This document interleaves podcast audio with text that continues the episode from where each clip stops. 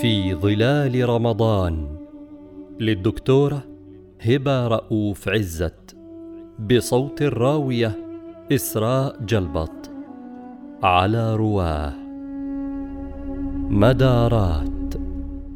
هذا الإسلام الذي هو إثبات للتوحيد بنفي الشرك يحمل الإنسان إلى مدارات العبادة. تأمل في سوره الحجيج يطوفون حول الكعبة. هذا الدوران الذي نجده في حركة القمر حول الأرض وحركة الكواكب حول الشمس وطواف الملائكة حول العرش كدوائر الماء حين يركض فنلقي فيه حجر الوعي وكانتظام شذرات الحديد حول المغناطيس. هي دوائر الكون والوجود ومدارات حب الله ومآلات الروح. إن إلى ربك الرجعى أتأمل في مسارات الناس في دروب الحياة.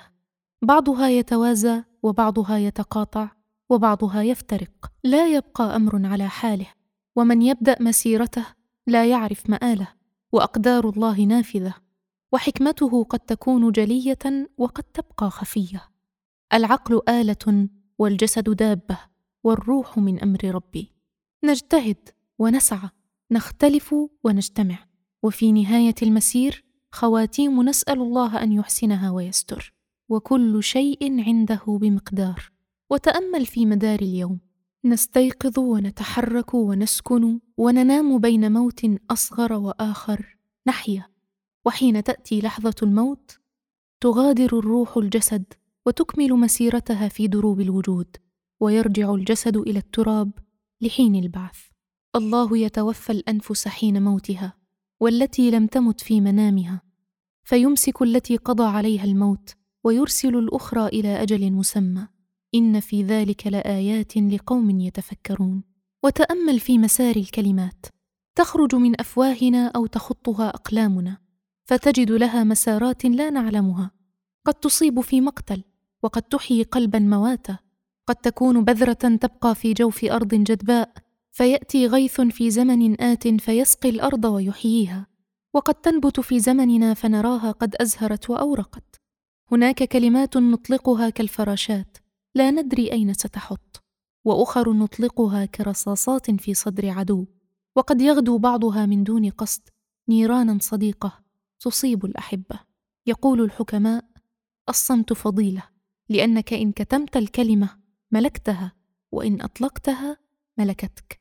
وفي مواقف قد يكون الساكت عن الحق شيطانا أخرس وإن من يكتم الكلمة الطيبة فقد ظلم. والكلمات سر الخلق وكما يقول أهل الحكمة السر بين الكاف والنون كن فيكون وللكلمة حياة. ألم تر كيف ضرب الله مثلا كلمة طيبة كشجرة طيبة؟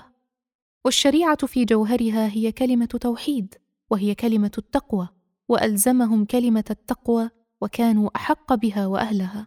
المسيح كلمة الله والقرآن كلمة الله والوعد كلمته. والوعيد كلمته والكلمة قد تكون صدقة وقد يقول المرء كلمة لا يلقي لها بالا فيهوي بها في النار سبعين خريفا إليه يصعد الكلم الطيب والعمل الصالح يرفعه. وتأمل في مدارات الأفعال ننسى وما كان ربك نسيا. أعمال تبقى بعد أن يموت صاحبها صدقة جارية وأفعال تقتل صاحبها وهو حي. افعل ما شئت كما تدين تدان. ولا إيمان من دون عمل. آمنوا وعملوا الصالحات. وهناك أعمال يضاعف الله أجرها. وعباد يرحمهم الله بالتوبة. فيكفر عنهم أسوأ الذي عملوا. وآخرون يصدق عليهم قوله. وقدمنا إلى ما عملوا من عمل. فجعلناه هباء منثورا. وتأمل في الثقافات والمجتمعات دورة نشأة وارتقاء. ثم اضمحلال يقود إلى الضعف والضمور. سنن ومدارات واستبدال. وقد نظر ابن خلدون في تلك الدورات وقارنها علي شريعتي. لكن الطغاة يظنون أن السنن يمكن أن تحابيهم أو أنهم قادرون عليها فتدور عليهم الدائرة. ولله عاقبة الأمور. وتأمل في دورة الطبيعة. فصول تتبدل. مواسم وظواهر. اصفرار واخضرار إشراق وغيوم. تدور دورة الزمن. لكن التاريخ لا يعيد نفسه. بل نحن الذين نكرر أخطاءنا.